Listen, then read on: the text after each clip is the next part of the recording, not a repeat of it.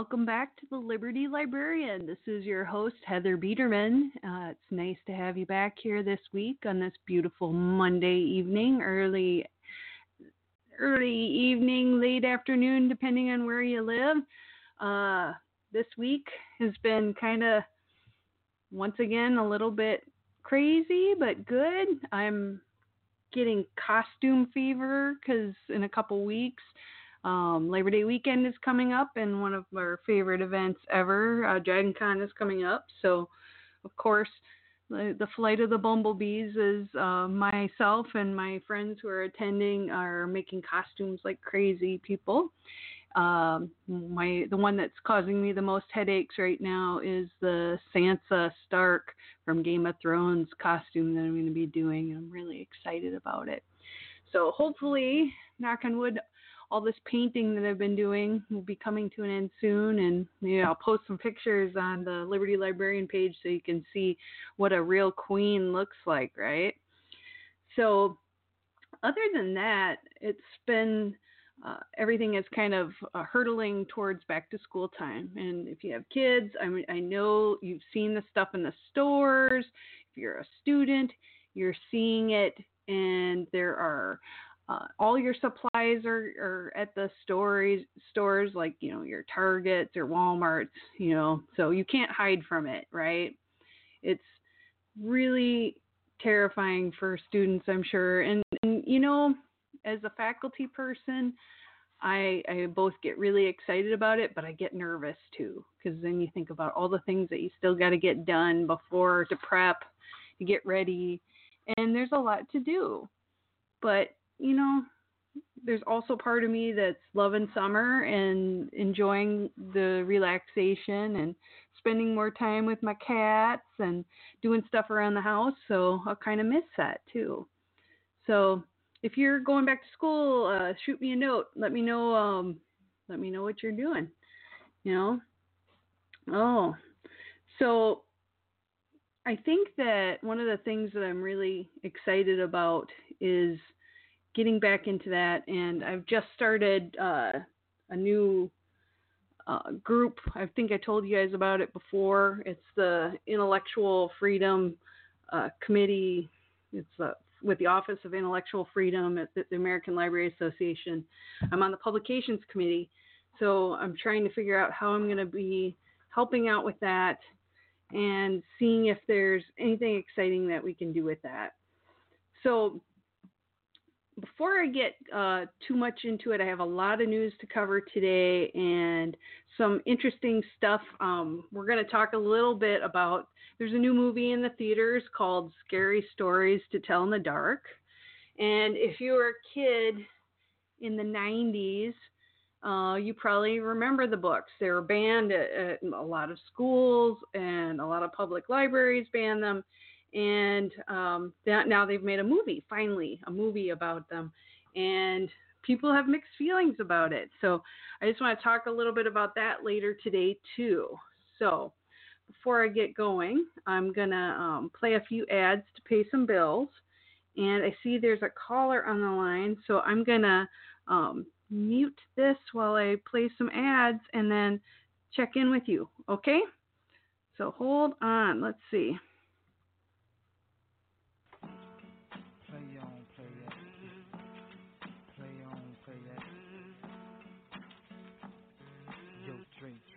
first. I like the way you grow with no pesticide. I got to box it up. Box it up. I like the way you grow with so locally. I got to box it up. I like the way you grow with with no GMOs. I like the way you twerk it. No diggity, no doubt. We've got squash and peas, pollinator packs for all your bees melons you wanna squeeze. Yes, please. Yes, please.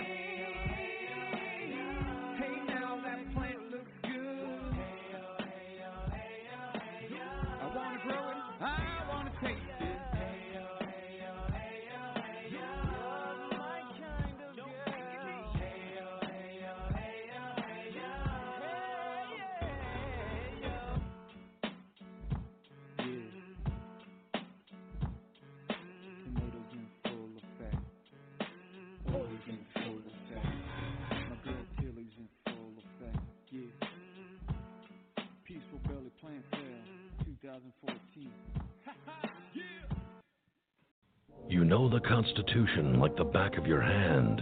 You've read books, listened to podcasts, attended lectures, surfed websites, and watched videos. You've made liberty your life's goal, but something seems to be missing. Stickers from libertystickers.com. Exercise your freedom of speech with the world's most dangerous bumper stickers. That's libertystickers.com. But wait. There's more. You can buy Liberty stickers wholesale. Get them for 99 cents each when you put 100 or more in your shopping cart in any combination. Sell them or give them away. They're great for gun shows, flea markets, fairs, outreach, and more. Earn extra money, promote freedom, and spread the word. Need custom stickers, labels, or decals for your organization or business? Liberty Stickers makes them. Go to libertystickers.com to order or call 877-873-9626. libertystickers.com, the world's most dangerous stickers. And welcome back to Liberty Librarian. Um, I'm going to see who's on hold and see if they want to talk. And if it's uh, not going to work out, um, then we will go right into the news. Hi, this is Heather. Anybody there?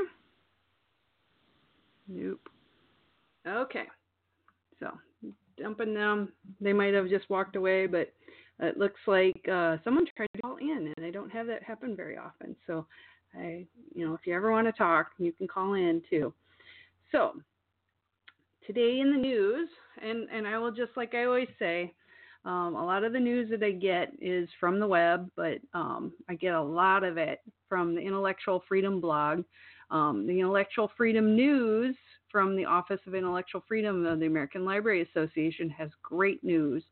And if you ever uh, want to know more or you can't get enough, and uh, the highlights I share with you during the week, um, there's tons more, more than I could ever cover, even like if I just did the news pretty much all morning or all afternoon, you know. So go and check out that page. It has um, the actual links to the articles that I um, usually talk about, but also more, more, more, more. And every Friday they put a new one up. So this is what I cover on our little talks this week. So, first, in the news, I should have some sort of music, don't you think? Like this, like the news. So, that's something to think about for next time. We'll, we'll play. Um, in the news today in Wired Magazine, uh, they talk on August 7th that Elizabeth Warren unveils a plan to expand broadband access. So the senator and presidential candidate wants to offer $85 billion in grants to nonprofits and municipalities to bring the internet to underserved areas.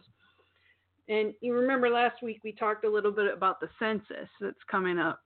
And the census, uh, they're relying a lot more on doing um, sending it out electronically and uh, having less people actually go door to door to take the census, right? So this is one of the things that might actually be able to address some of that problem is by um, having underserved areas get more internet. But $85 billion, where's that money coming from, right? So and it says that despite decades of work by government agencies and nonprofits, the digital divide remains wide. So, about 26% of Americans in rural areas have no access to home broadband internet, according to a report released by the FCC last May. But broadband is probably even scarcer in rural, rural areas, as the report suggests. The FCC has traditionally considered an entire census block, which can include hundreds or thousands of people, to be served by a broadband provider if the provider offers service to a single home on the block. So it could cost thousands of dollars for a customer to connect, um, but everyone else may not have that. So the agency only changed its reporting requirements this current month. So when uh, the broadband is available, many people can't afford it. So the Pew Research Center report said 19% of people who don't use the internet cited the cost of internet service or the expense of owning a computer as the reason they weren't online.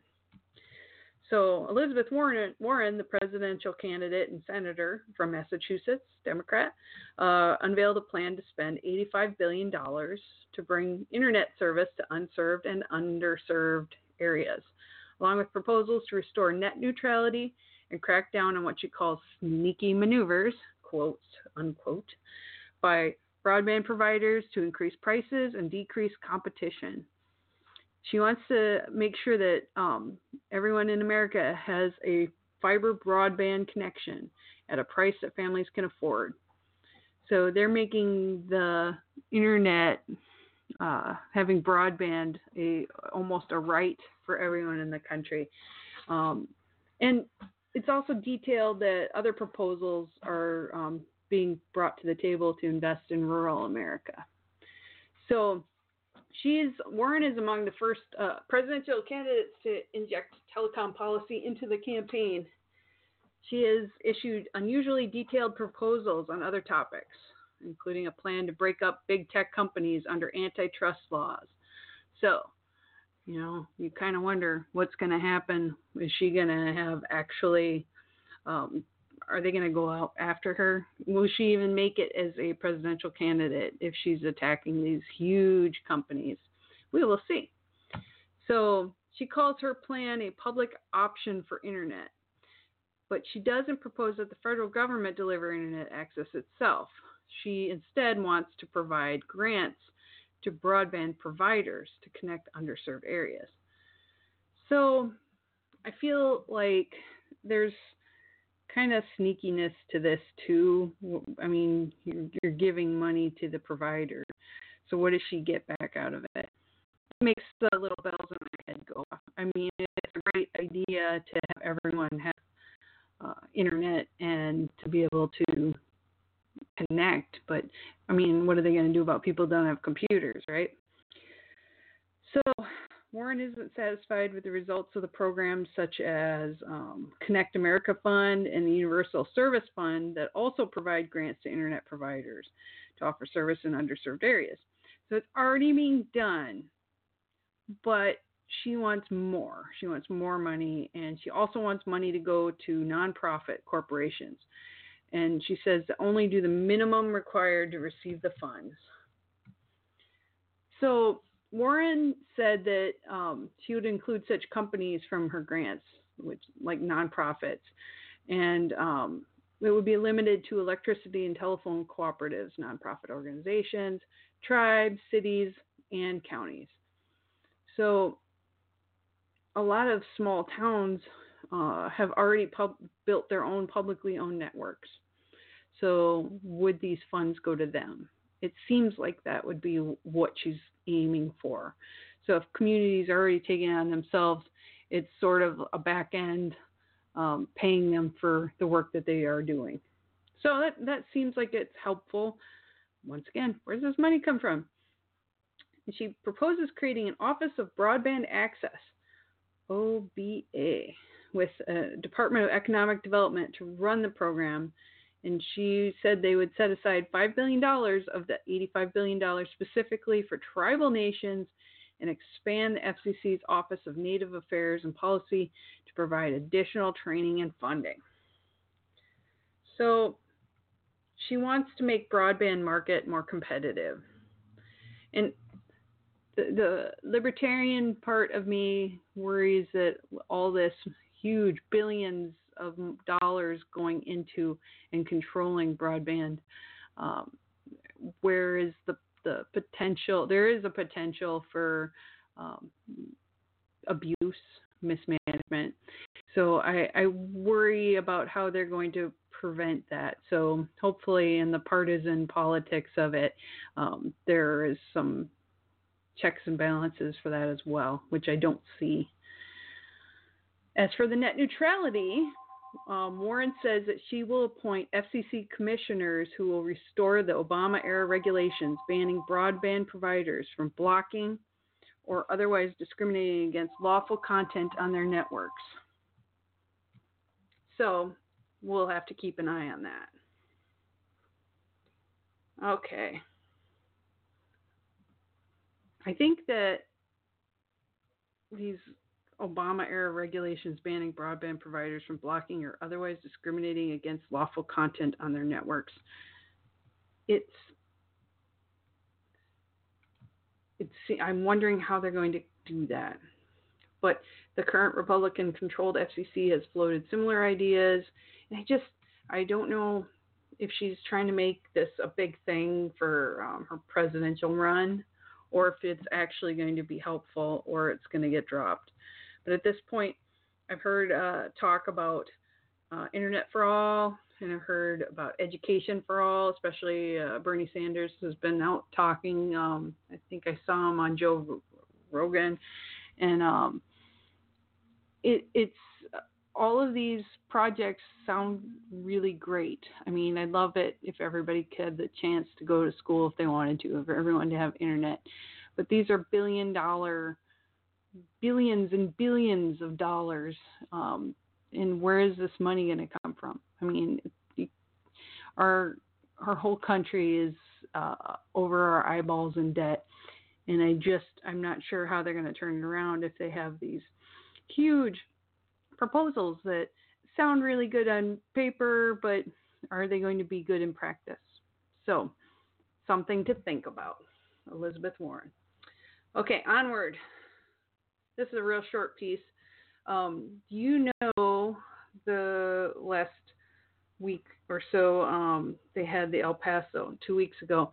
El Paso had a shooter, right? We talked last week about um, not giving power to um, terrorists, not giving power to um, shooters and people who do terrible things like that, taking the power away. Um, this is sort of related in that um, when the shooter um, was getting ready in the parking lot, he posted an anti immigrant manifesto on what's called 8chan, which is an internet forum service. So it's in being discussed by politicians, and um, it was taken down. Um, well, here, I'm going to talk a little bit about it. So, it's about the limits of free speech on the internet. So, there's urgency to the question, according to people um, who run everything. Um, he, the suspect, posted uh, this manifesto on uh, against Hispanic immigrants on 8chan. After the shooting, 8chan lost the support of a crucial network services company. So they took away their support for it because they they were looking bad for providing service to 8chan. But because of that, it has taken away free speech on the internet.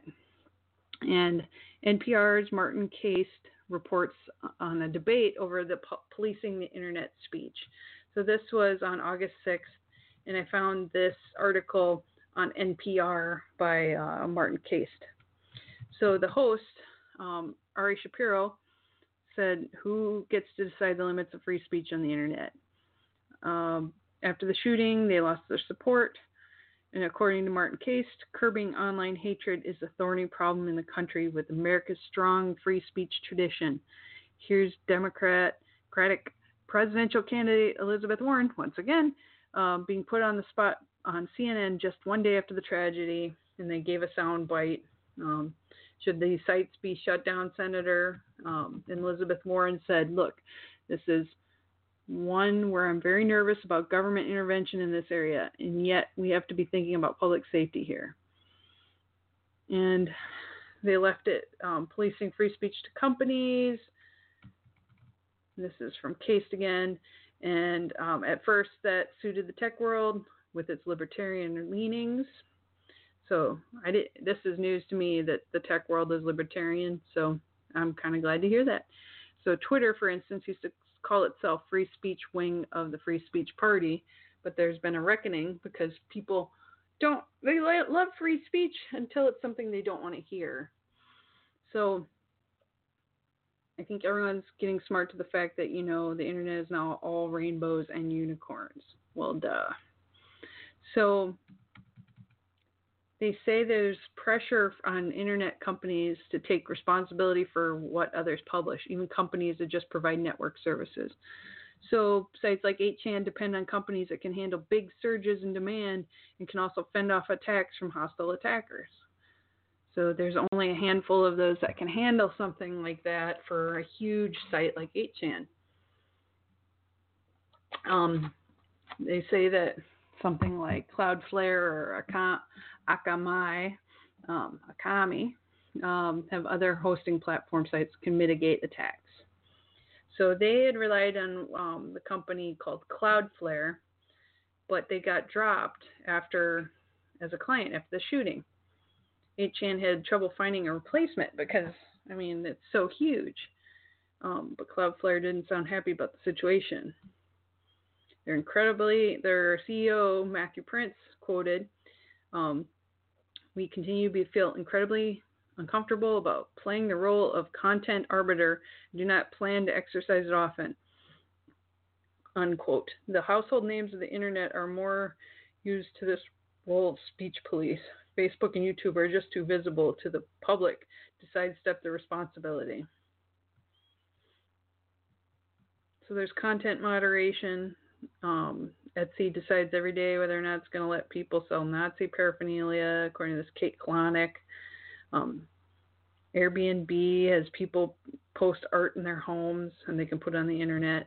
It's all it's it's free speech, right? Um, there's not a right answer though.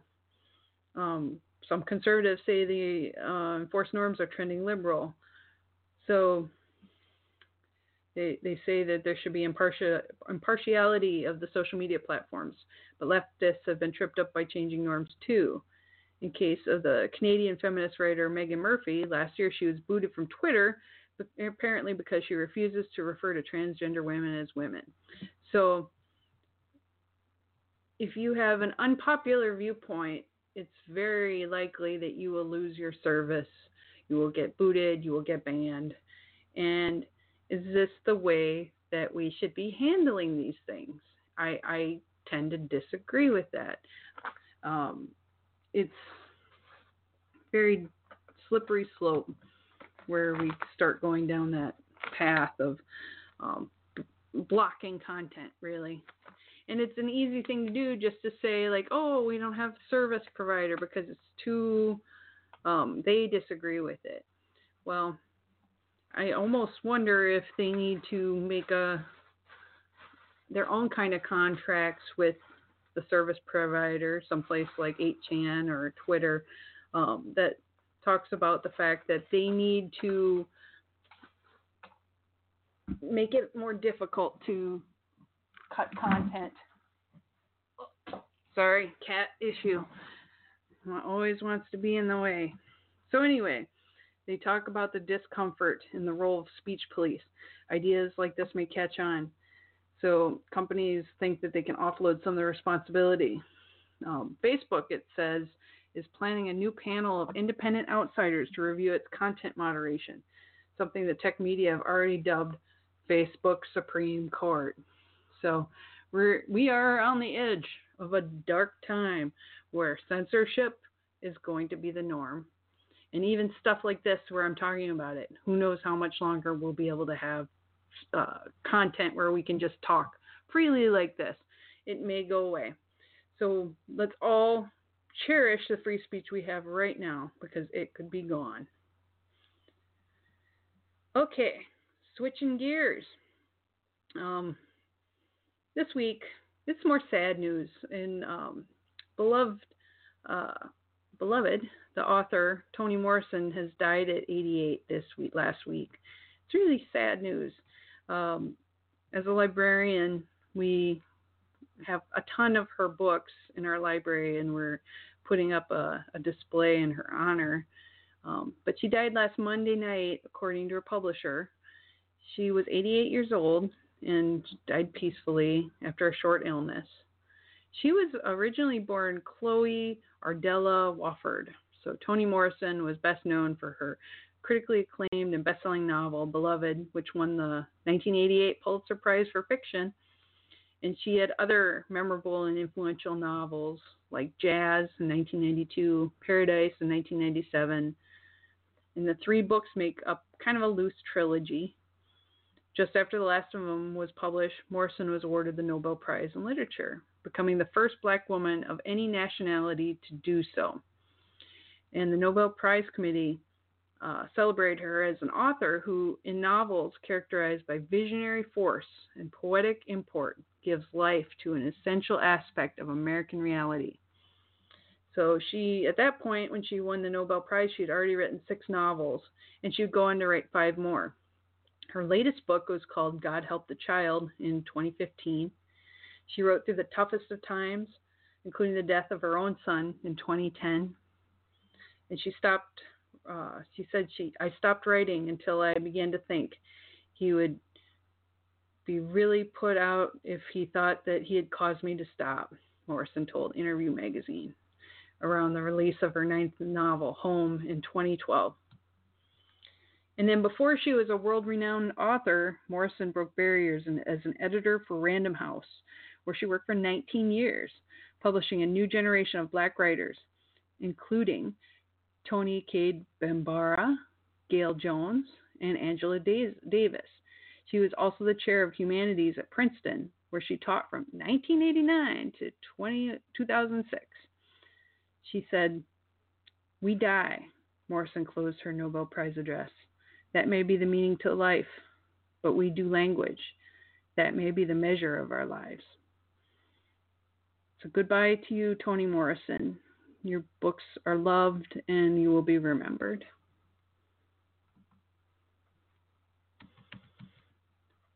You know,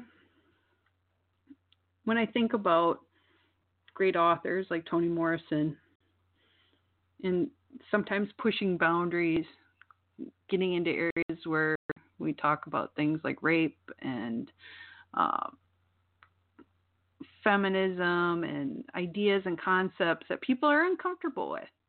Um, we need to have uncomfortable topics written about. We need to have um, all sorts of viewpoints. We need to have books on LGBTQ. We need to have opposing viewpoints in libraries.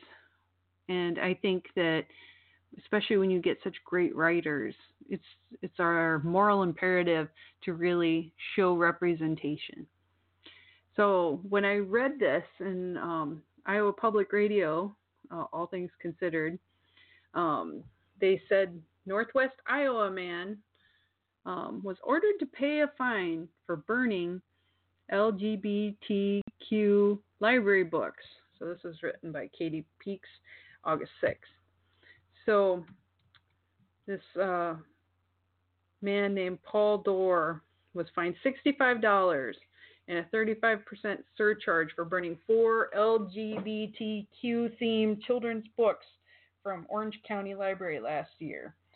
So um, they bur- he burned them and he was found guilty of fifth degree criminal mischief. Now, this Paul Dorr, who's 63, I can see if I say this right, Ocheyedan, um, Iowa, runs a Christian group called Rescue the Perishing. It was fine. $65 is not much considering you're you're a book burner. I'd almost think you'd be banned for life from being in a library, but um, the $65 fine is a minimum for his charge, a simple misdemeanor. So the Sioux County Attorney Thomas Kunstle um, represented the state of Iowa, requested Dorby be fined the maximum pen- penalty of $625 for destroying the library's property. So in October 2018, last year, this Dorr recorded himself on a video posted to social media publicly burning four children's library books that have lesbian, gay, and bisexual themes, mostly in protest for a pride festival happening in Orange City. So, according to the criminal complaint uh, filed by Dwayne Holstein, an investigator from the Orange City Police Department, um, this person, Dorr, checked out these four books from the public library on October 6th. Then he burned them, damaging them beyond use on October 19th. Um, Dorr on Tuesday defended himself in court and chose not to testify during his non jury trial. Before he was sentenced, Dorr recited the last two stanzas of the Netherlands national anthem in English the alma mater of Orange City's Northwestern College. That's a really weird thing to do. Uh, Dorr declined to comment to the media immediately after the trial. In a written statement, he said he burned the books to exercise his freedom of speech and faith. This is what he said My motive was to honor the triune God in whom my faith resides and to protect the children of Orange City from being seduced into a life of sin and misery, Dorr said in his statement. Um, the statewide LGBTQ organization, One Iowa's interim executive director, Courtney Reyes, Reyes condemned Dorr's actions in a statement. This is her statement. Libraries are safe havens where every person has free access to all ideas and expressions without restriction. Dorr intended to deprive the children of Orange City that access, to isolate LGBTQ youth from the reflections of themselves and stories, to take from all youth the opportunity to empathize with people different than themselves. Such an act is terrible, and we are glad justice was served today. So, the ACLU of Iowa, which advocates to protect free speech, called Dorr's actions disturbing. And it says burning books from a public library is an attempt to shut down the open sharing of discussion and ideas. I'll pause right there. I totally agree with that. Um, you have a right to disagree. You have a right to protest. You have a right to send letters to a library asking them to remove it. And they will listen to your letters. They take them very seriously. They may not choose to do it, but you have those your free speech rights. Now, when you're destroying property, you're committing crimes to prevent people from reading, to prevent people from discussing something, um, you are stopping free speech, really. That's what you're doing. So I agree with that sentiment. So burning public books. This is what they said. Burning public books is a destruction of ideas, and that's reprehensible. Bettis Austin said. The destruction of books from a public library is a clear attempt to shut down the open sharing and discussing of ideas. No one person or even group should decide they are the gatekeepers of ideas for the rest of the public. So, in this trial, they talk about the witnesses, um, the chief investigator, and a public library employee named uh, Cheryl Kugler from Orange City Public Library. She testified that Dorr came to the library applied for a library card in October. So he specifically came there because I think he just wanted to check out the books to burn. He didn't. He wasn't already a patron of the library, which makes me think that he's not much of a reader. So he wanted the library card, he told her, because his mother in law would be entering a care facility in the area and he wanted her to become more familiar with her library since he would be there more often. Kugler said she informed him of the library's checkout policies before giving him a library card. In the weeks after the Dorr's video went viral, the library received an outpouring of support in the form of donated books and money. Kugler said the library received between 800 to 1,000 book donations, over $3,700. So the loads of books included copies of the four books Dorr burned and other titles. So if his intent was to stop the children in that community from reading those kind of books, it backfired severely. So you can see a better option for him would have been to write letters to ask them to ban a book, to ask them to do things legally. Doing things illegally often leads to this kind of thing. So I'm not sympathizing with him. I'm just saying if you are entitled to your own ideas, you can disagree, you can. That's why we live in America. It's a free country, but you start um, using criminal activities to um, push your point, um, you're gonna you're gonna have it backfire. It's just the way it is. Use use your brain. Try to do better things to help people. But I was glad to see that even though he did these terrible things, getting about a thousand book donations and um, all the books back. That worked out pretty good for the library. So the library entered fewer than 50 into its collection. Um, the rest were sent to be resold or returned to vendors. So people love libraries, and I'm really glad to know that. It's sad that somebody would be basically a book burner. I really don't want to live in a world where there's book burning and there's censorship and your privacy is taken away at every moment. It really it breaks my heart. So hopefully we don't see too many of those kind of small-minded weird things happening, but I just wanted to share that it happened in Iowa and not too far from here where I live. So it can happen anywhere. Okay. International news of the weird. Speaking of book burning, Turkey, the country, burns 300,000 books from schools and public libraries. This was last updated on August 8th. On the ZMEScience.com um, website. So it said that 300,000 books from Turkish schools and libraries have been destroyed since 2016. The Turkish Ministry of Education has announced this. Turkish officials claim the books are linked to Fethullah Gulen, Gulen the Muslim cleric, with, with the current regime considers to be responsible for the 2016 Turkish coup d'etat attempt. However, critics say that burning books goes way beyond that. So, if you, like we talked about in the last article I shared with you, destroying books is rarely a sign of a healthy democracy. Yet, with seeming pride, Turkey's education minister, uh, Selçuk, uh, announced last week that 301,878 books had been destroyed.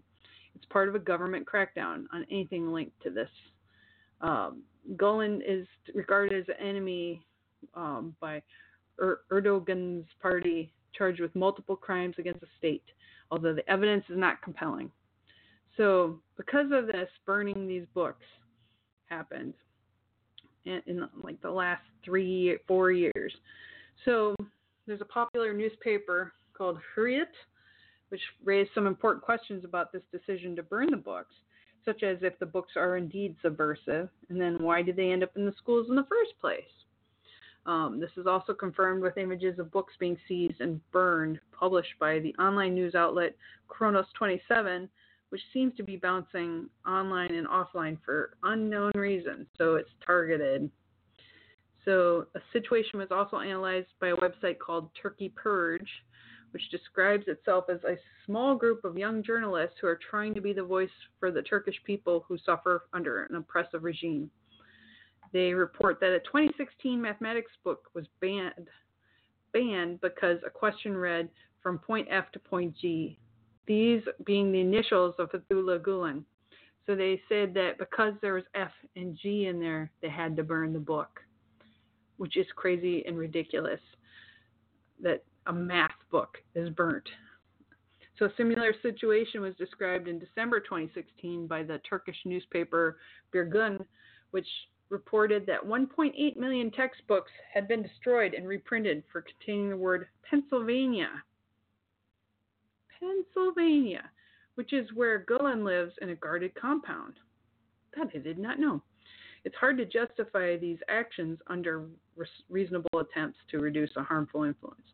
So they're making the decisions to burn the books not because they're having content that uh, can damage young minds because they have words that may lead them to think about you know where this um, past leader had gone to. That's freaking ridiculous. So free speech organizations have spoken out against these efforts. PEN International PEN International Worldwide Association of Writers founded in London in 1921 to promote literature and intellectual cooperation says that the publishing landscape in Turkey has been decimated, with over a quarter of all publishing houses being shut down for spreading terrorist propaganda. This reminds me so much of The Handmaid's Tale. It's really creeping me out. In, in that show, um, the main character worked for a newspaper, and all the newspapers they pretty much took everyone into like other rooms and killed them if they didn't already like make them leave, shut everything down. So it got worse and worse.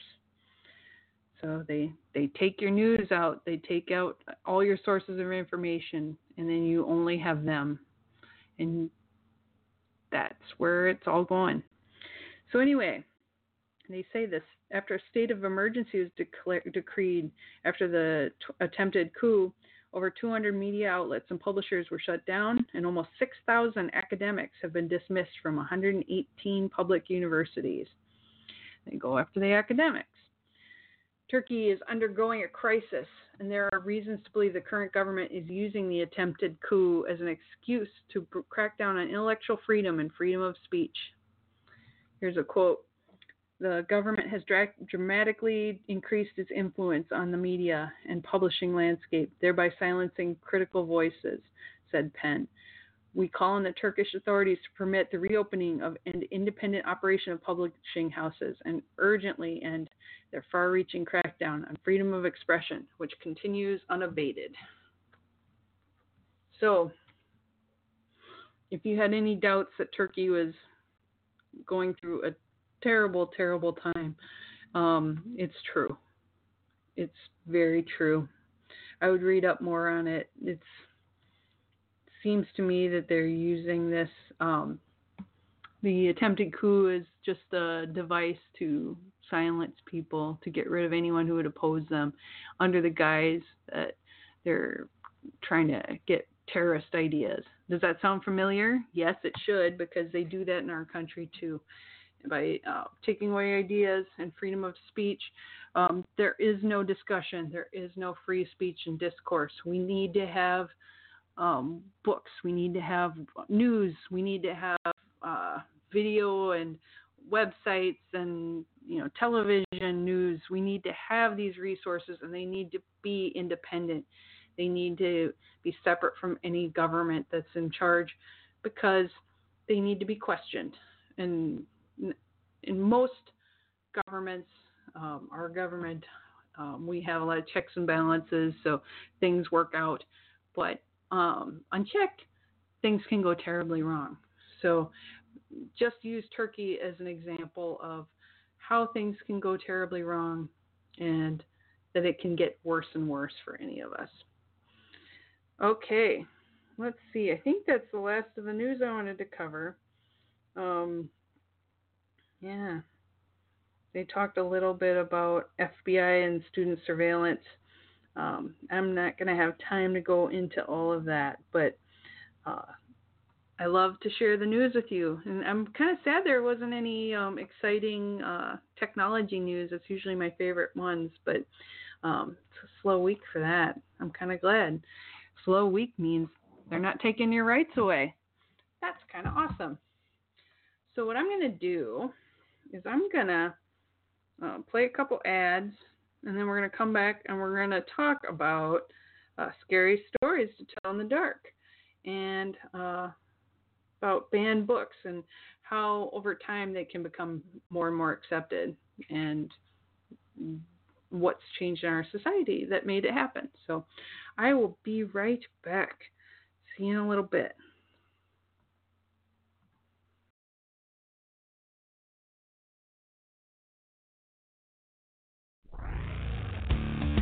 Want to live a happy and healthy barefoot lifestyle? Join Barefoot is Legal, Saturdays, 1.30 p.m. Eastern, 10.30 a.m. Pacific Time to learn your rights to be barefoot.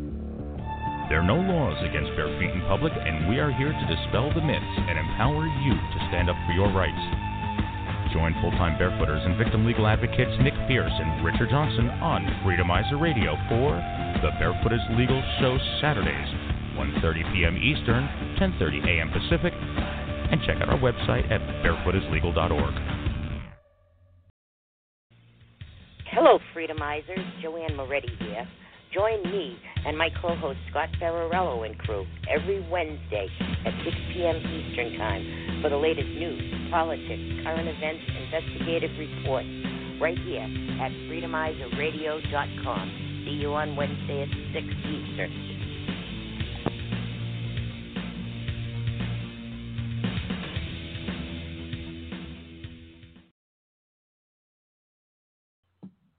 And welcome back to Liberty Librarian. Uh, today, I'm going to talk a little bit about banned books, and I, I know it's aging myself, but uh, back in the early 90s, there was a series. So think about that. Like we're getting to be about, mm, is it 30 years of, uh, or was it 40? I, I'm trying to remember. But uh, so Scary Stories to Tell in the Dark was banned um, book, and it, now it's in a major motion p- picture.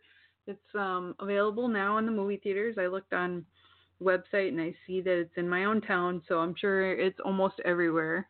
It's in small town Minnesota, um, you can, if you've read these, you'll remember them. Um, they have a cover of Scary Stories to Tell in the Dark. It had a cover image of a head resembling a clown skull, which is freaky. hate clowns, and skulls are creepy. But it had exaggerated features and a red colored nose, and it was rising from the ground, and it was a preview of the terrors to be found in the first book. So this series is written by author Alvin Schwartz, and it initially featured drawings from uh, Stephen Gammell, and those are the things I remember the most. They had these creepy pictures, and what's kind of cool, and I haven't seen the new movie yet, so that's one of the things I've been thinking about this week, is that um, from the pictures there is a story called The Dream. Oh my goodness. I went to this website called scaryforkids.com and it has The Dream. And I didn't realize that when I was looking at the picture of the character in the dream, it's a girl who has a nightmare. She meets a creepy woman with black hairs and black eyes. So in the if you see the trailer for this, it's kind of a amorphous blob woman with like no neck and her face is kind of looks melty, like she's doesn't have a skeleton hardly under her, but she's just kind of terrifying looking in a weird way and yet kind of cute to me. I don't know what, what it is, but and so when I was looking at this website just now to tell you about it, um, this is a GIF. It's like, you know, they just said it might be pronounced GIF, but I'm gonna go with GIF because that's the way I've been brainwashed. And so I'm looking at this picture, going, yeah, she's just terrifying. And then all of a sudden she blinks, and I go, oh my god! So that's terrifying. So I just want to I'll do a little bit of a reading from that in just a minute. But um, what's cool with the Stephen Gammell art was that the, the movie, um, which also has Guillermo del Toro involved, um, who I love. Really, like you want to get some scary stuff. He's just amazing, beautiful and terrifying all at the same time.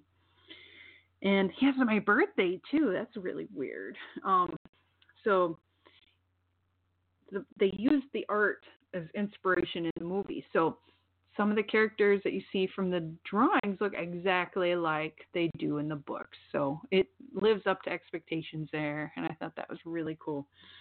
So 1981, these books started.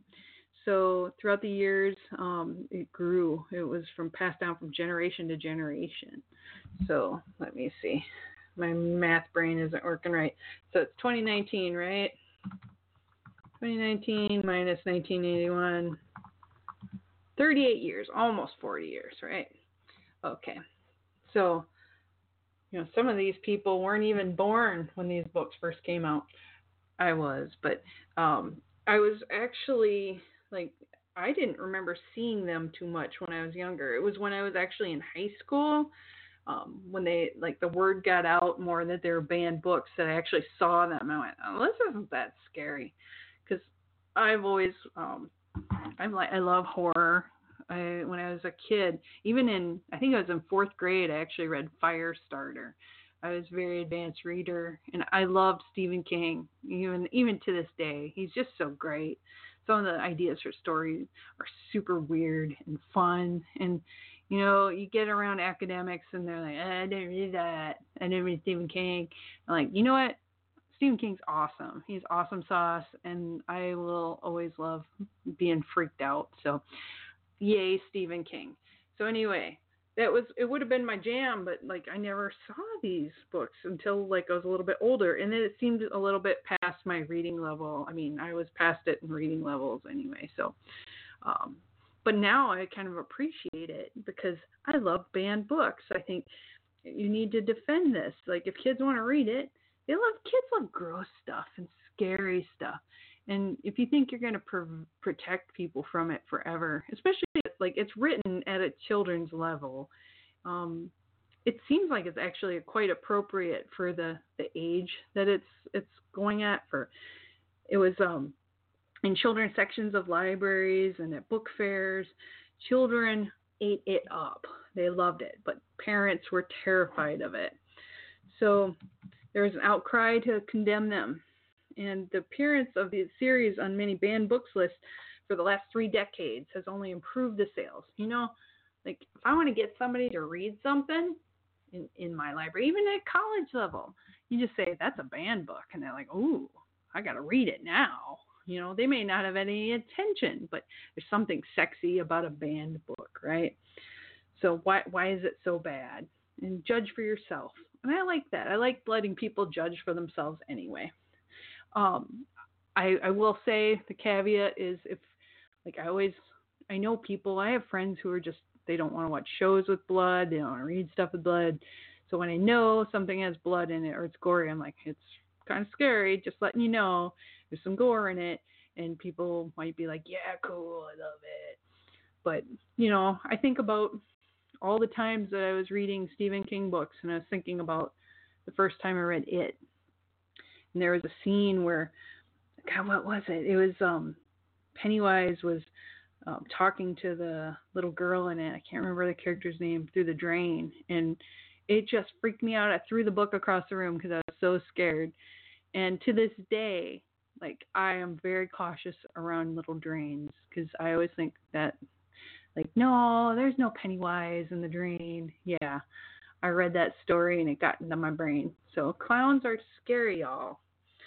So, so strengthening the, their legacy. So the outcry. Um, there's a new documentary and so th- they talk about the three de- decades of um, banning this, these books. Children love things that are inappropriate. So this Cody Meirick is the director of a documentary now. So this is the thing, your assignment to, like, if you want to know more, it's a documentary called Scary Stories.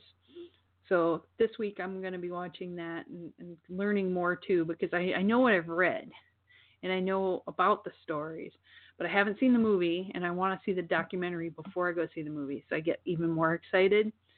So there's um, this Cody Meirick um, had an interview with Inverse and um, talked that said Schwartz really loved the fact that his books were being banned. The attention to censorship within schools and libraries was just beginning to take shape around the time of his passing in the early 90s. So the American Library Association really started tracking and making lists of them in the mid 1980s, which was when his books really began to take off. But Alvin loved it and thought it was great publicity.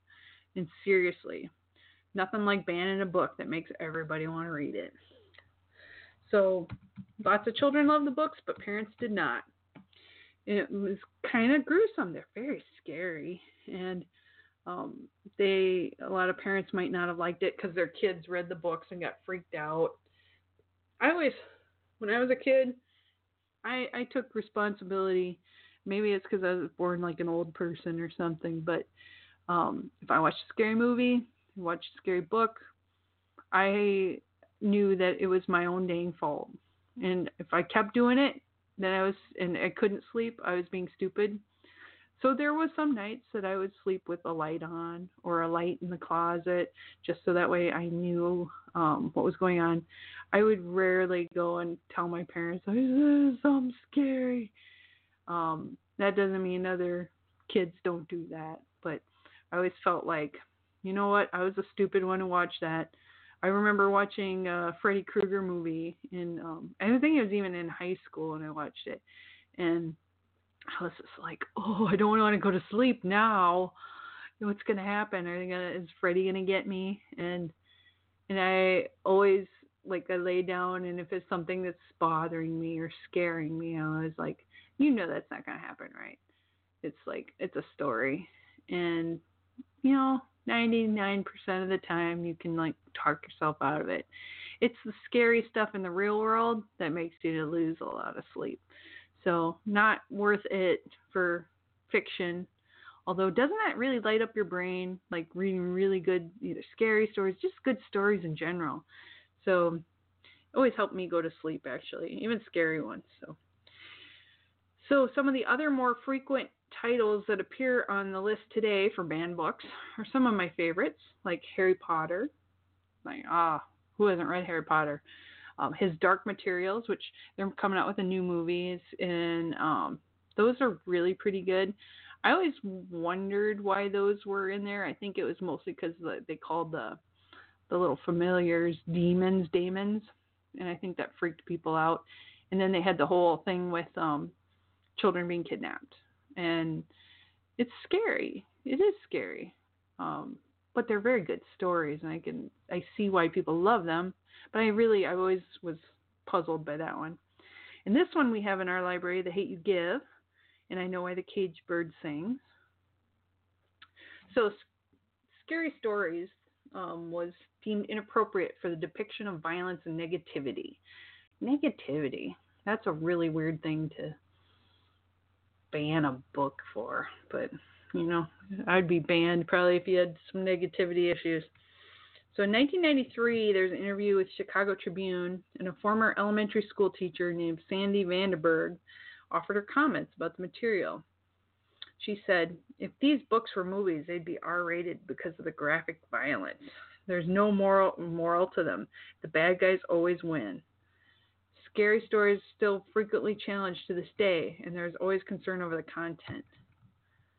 Well, I'm going to say this, um, and I think they say this in this article too, is that um, you kind of compare these to like Aesop, Aesop's fables. You know, um, where they basically say, um, you know, before they turned them into Disney, they um, Aesop's Fables, they're German, and they had freaky things happen, like kids got eaten because they didn't listen to their parents, or um, somebody um, was tortured. The peas under the bed, you know, and it, you know they they turn them into sweet little stories now that are cutesy, and um, the reason they were so dark was because they wanted to protect the children from the badness in the world, and a little bit of fear was more memorable than giving them just too much sugar. So it, people today seem to think that children are I, I, don't want to say like they can't handle it. They don't think they can handle it. But yet I've talked to enough little kids in libraries that they want they want darker stuff. But their darker stuff is a lot less brutal than anything I could ever handle. You know, I, I mean there's children level of dark and there's adult level of dark and I, and I and I see that in these books that um, people like to be scared. They like the the Hookman stories and the you know the the stories that we pass on, and it's just it, it's horror, and you, you get an audience of horror. People love spooky stories, and it's it's kind of amazing that this is something that was so feared by parents. So, one of the things that they talk about again is the artwork by Gammell, and it was very unsettling. The black and white images, and people like to this day, if you you may have read the stories and the the content kind of faded from your mind, but you see the art and you go, oh yeah, I read that book. That was scary. There's a a book, a story called um, Sam's New Pet, and it features a grotesque sewer rat. And the red spot has a portrait of a young woman with spiders crawling out of her cheek. People are freaked out by spiders, so that one makes it really gross. And Harold, story Harold, has a shot of a scarecrow, which I saw in the trailer. And he looks like he's hanging with a noose around his neck, and his stitched up stomach adds the unnerving feeling you get while looking at him. So there's a reissue for Scary Stories to Tell in the Dark for its 30th anniversary in 2011. HarperCollins replaced the drawings with a new artist called Brett Helquist, who um, was an artist for a series of unfortunate events, which is beautiful. And this artist, Brett Helquist, was hired to make the parents' um, complaints about the books um, kind of go away, to calm them down, to make it a little bit less scary looking. So the images that kept children up at night were replaced with tamer illustrations. People hated it. And I'm not saying Brett Helquist was is a bad artist. He's great. But what people loved about the stories was that freaking morbid art that was with it. And it was scary. It, it went perfectly with the stories. So people thought it was censorship. Uh, the designs were perfect. So separating them, the, the art and the text, um, the illustrations, it was um, stepping on one's childhood, they say in this article. So the Amazon reviews showed that people were super frustrated with these changes. These might be better toned down for your boring children, but if you're hoping to reminisce about the terrors of your childhood, you have to look elsewhere, said one. And then another person said, You'll be missing out on part of what made these books so wonderful in the first place, said another. So there's websites that you can look at the images side by side, and it was hard to be enthusiastic about the difference. There's something beautiful and horrific about the Gammell drawings. So in 2017, just to let you know, the books were reissued again in a collection with the original art. So the they listened they were worried, and so people who are, think their kids are going to be terrified, they have the option of the new art. But really, if the kids are reading it anyway, they're probably going to love the the gruesomeness of the Gammell art. So now, now we fast forward to after 2013. Um, that Guillermo del Toro was attached to the project as a writer and a producer. He shared love for the books during press junkets. He said, When I saw the cover of Scary Stories Volume 1, it was astounding. He told Vulture this summer he was so impressed and influenced by the drawings that he purchased nine of Gammell's illustrations from the books. So Guillermo del Toro, who if you ever get a chance to go see his art, he had a traveling show that um, highlighted it, had costumes and everything too, just amazing. Del Toro wanted to make sure that the feeling of seeing those creatures in the book came across on the big screen. So this is where I totally think they nailed it. I mean, I saw the trailer and went, "Oh my God, there's that lady, the one that scares me with the big black eyes and long hair. She looks just like she does in the book. It's terrifying." So he expresses a concept for bringing this to life. He said, "We wanted to emulate with the creatures the black and white feeling of the illustrations in the book. We knew we wanted them drained of color because it makes it scarier." So there's Del Toro and a director Andre Øvredal or Øvredal um, looks evoking that original artwork for the creature designs in the movie. Audiences can appreciate that banned and censored imagery anew. And longtime fans get to cinematically re experience monsters that haunted their dreams long ago, maybe even relive some of their old nightmares. Freaking terrifying. So, there was a so they talk about a little bit more about they're hated by the teachers. Teachers have hated this series too. Um, there was efforts to ban the series from school libraries. The collection of books was in fact one of the most challenged and banned franchises in the 90s. They said that they called them repulsive and disgusting. Because, okay, I'm just going to be honest with you. There's depiction of cannibalism, murder, and dismemberment. This isn't real innocent stuff, right? But I'm just going to say, not all kids should or even could read that kind of stuff. But I remember being like in fourth grade and reading way scarier things, and it wouldn't have bothered me. But other kids, they get nightmares, they're easily susceptible. And I mean, you kind of got to talk to your kids and know what kind of things they like, what they can handle. And if you see them reading it, you know, instead of just, get take that out of here, get out of here, have a discussion about it. Like, why are you reading it? What do you like about it? You know, maybe read some of this stuff. Look at a little bit. You know, and if it really bothers you, talk to your kids and and see. See, talk to librarians, see why they added it to a collection. You know, you have a right to disagree. That's the beauty of this country. But to take it away totally, to ban it, is making it so people can't decide for themselves what's right for them, what's right for their own kids.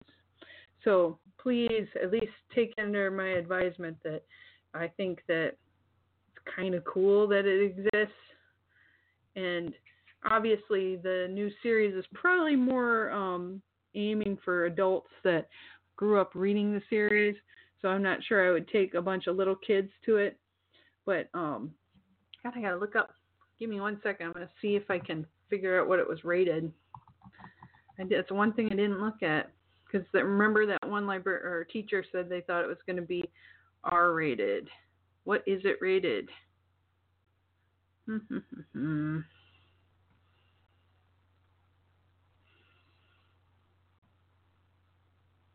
PG 13, kids. So, not R rated. And I think that age for that kind of movie most 13 year olds can handle it. You're not going to bring little, little ones into a movie like that, but you're talking preteen and teen. They've seen worse, they've talked worse. Um, but you got to look at maturity of each person as an individual, and some kids can handle it and some can't. So, what I think I'm going to do, I'm just going to look through really quick. Um, the adaptation um, Del Toro bought um, there's stars in it Michael Garza, Austin Abrams, Gabriel Rush, Austin Zajur, and Natalie Ganzhorn. Ganzhorn. Um, so the story begins with a group of teenagers discover the haunted home of a tormented woman named Sarah Bellows. Bellows turned her tortured existence into a series of short, scary stories that become horrifying reality for anyone unlucky enough to discover them. So it's a film of creepy, murderous scarecrows and singing Decapitated Heads holds the same magic and horror as the original book series. Um, the thing that I wanted to mention, though, is despite how creepy it is, they all have morals and lessons to offer children, just like any good Aesop fable t- would do. So, after all, it's created to be family friendly haunted house experience for kids to see their beloved horror franchise come to life. Whether or not parents will get on board remains to be seen, but one thing is for sure scary stories to tell in the dark will terrify kids of all ages and probably grown-ups too. So, I was looking at there's a website called Scary for Kids and it's got scary stories and short stories. So, it has some of the the ideas from these and the one I was just looking at was that one with the the dream. So this is the one about the the woman with the black hair and the black eyes. It's based on a tale recounted by Augustus Hare in his autobiography. This is a version of the story that appeared in Scary Stories to Tell in the Dark. I'm just going to read a little bit of this so you can get a taste of what it is, so that way you can decide for yourself if it's something. And so this is from Scary Stories, um, ScaryForKids.com, and this is The Dream. And it's written by the author uh, Alvin Schwartz, and it looks frankly just like the Stephen Gammell terrifying um, art. And it has a picture of the art that I'm talking about. So if you look through this page, I'll, there's a lot of this here. So anyway, I'm going to read a little bit for you guys. Lexi Morgan had a dream. She was walking up a dark staircase. When she got to the top, she walked into a bedroom. The bedroom carpet was made up of large squares that looked like trapdoors, and each of the windows was fastened shut with big nails that stuck up out of the wood. In her dream, Lexi went to sleep in the bedroom, but during the night, a woman with a pale face, black eyes, and long black hair slipped silently into the room. She leaned over the bed and whispered, This is an evil place. Run away while you still can. Then the black haired woman grabbed her arm. Lexi Morgan awoke with a scream and lay awake the rest of the night, shivering and shaking with fear. In the morning, she told her landlady that she had decided not to go to Kingston after all. I can't tell you why, she said, but I just can't bring myself to go there. Then why don't you go to Dorset? The landlady said. It's a pretty town. It isn't too far. So Lexi Morgan went to Dorset. Someone told her she could find a room in a house at the top of the hill. It was a pleasant looking house, and the landlady there, a plump, motherly woman, was as nice as could be. Let's look at the room, she said. I think you'll like it. They walked up a dark carved staircase, just like the one in Lexi's dream. In these old houses, the staircases are all the same, Lexi thought. But when the landlady opened the door to the bedroom, it was the room in her dream, with the same carpet that looked like trapdoors, and the same windows fastened with big nails. This is just a coincidence, Lexi told herself. How do you like it? the landlady asked. I'm not sure, Lexi said. Well, take your time, the landlady said. I'll bring up some tea while you think about it. Lexi sat on the bed, staring at the trapdoors and the big nails. Soon there was a knock on the door. It's the landlady with the tea, she thought. But it wasn't the landlady. It was the woman with pale face and black eyes and long black hair. Lexi Morgan grabbed her things and fled. The end. So you can tell they're creepy stories. You know, you know, we a couple weeks ago we talked about creepy pasta and those kind of stories, and some of them are far more terrifying to me than any of these scary stories are. But I think together with the pictures, it can really get in your head. And I can see why people would be a little scared for their kids. But I don't I think it's if you have kids that are smart and precocious enough that they're interested in it, these aren't as bad as what people make them out to be. Read them for yourself. And if you know if you if you're worried about it and you know that books have been banned and you're a little worried for your kids, read them first. Most of these take no time to go through, and it's worth it. So that way you know, you know what kind of things your kids are interested in. And, and I always say, just have conversations with people. So, what do you think about scary story for kids? The the scary stories to tell in the dark. You know, I was looking at some of the art and it's just freaky. The one with the spiders does definitely freak me out a bit. And you know, there's a lot of interesting stuff about art and I think the art is actually the thing that bothers me the most. But you know, because they're black and white, they also there there's something kind of like far away about them and I like that. So, I hope that these inspire you to maybe go to the movie. Um, definitely look at the documentary. I'm gonna look that up really quick for you. I think that's on Amazon Prime. I'm gonna look that up. Scary stories to tell in the dark documentary. I think it's on Netflix. Then let me look. Uh, da, da, da, Where to watch? There we go.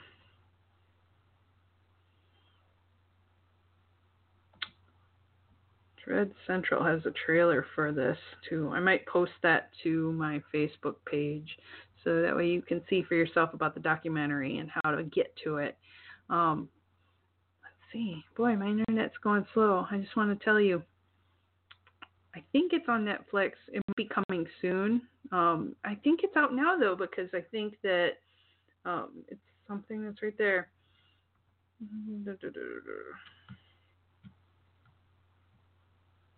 Explores the banned books. So yeah, it's been out for a while. It says it's on Prime Video, Amazon Prime. So I don't know that it's on the others or not. Um, oh, it's rental. More options. Yeah, it looks like it's on Amazon Prime. It might be something you have to rent. But I'll look around. If I can find a free version, I'll post it on the Facebook too, so and that way you know where to go see it. But I'll definitely post a trailer so you can see the trailer for the documentary as well. Are there other uh, books from your past that you're really excited about that change who you are and you're glad that you read? Um, share one, share in the Facebook. We'll, we can always talk about it.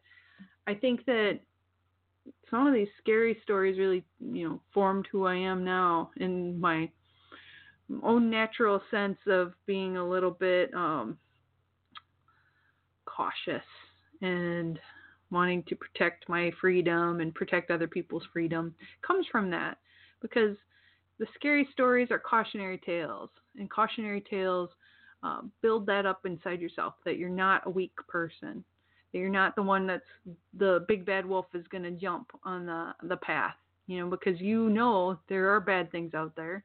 You don't have to be a a dark person that's always worried, but you're smart and you know that there is stuff out there that you have to be careful of. So I think sometimes a little bit of horror is a good thing for people to to read and to know about. So makes you all smarter and I want you to be smart and I want you to all be safe. So on that note, um, let me know if you see the movie, if you like it, um, or if you're interested and if you've seen the documentary. I'm gonna look up the links and start posting that.